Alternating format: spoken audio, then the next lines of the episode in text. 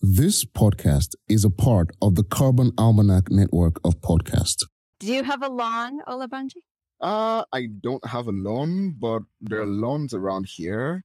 And the weird thing is, I see them when they are being maintained, and it's like a lot of people with the lawnmowers and and all that stuff that makes a lot of noise, um, just to keep the lawns in order. And the lawns are beautiful to see, though, but at what cost, right? I think that's something to think about because I read a research that says if we do the plus and minus, what it costs to maintain the lawns, the carbon that Yeah. it costs to maintain the lawns is way more than the carbon that the lawns are able to save us from or keep, which pretty much is hurting the earth. Yeah. So, I mean, what are your thoughts?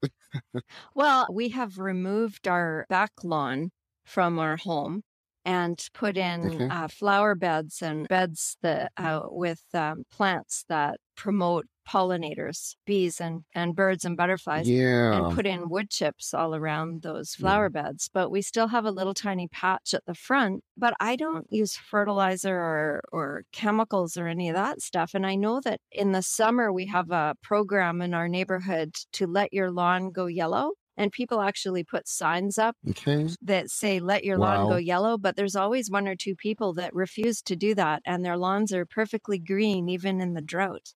And it, it takes water and fertilizer. And like you said, noisy tools. And there's so much work. They are beautiful when they look cared for but it's a lot i i was reading that in in in the us anyway where i found the the statistics lawns consume 3 trillion Mm. gallons of water every year and 2 million gallons of gas for all the mowing and 70 million pounds of pesticides i can't even picture that Oh my that's in one country that's not even the worldwide that, wow. That's incredible. i know That's crazy. i know Wow. Can we just turn our lawns into gardens?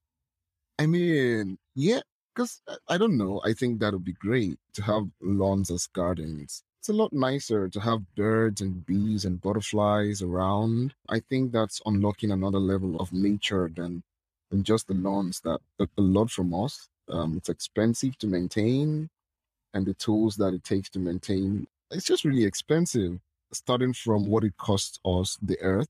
I don't know. I think we should have gardens instead of lawns. That sounds like a movement. Have gardens, not lawns. There's something called the no mow movement where a lot of people are converting their their lawns into exactly as you Really? say into things that are naturalized or or getting rid of them and turning them into gardens or edibles, lettuce and and raspberries and whatever you can Mm. grow in your place, in your area, fruit trees, and you can grow so much in a tiny amount of space. So ah, I think it would be nice to get away from Yeah, this, you know, that you have to have a lawn. yeah.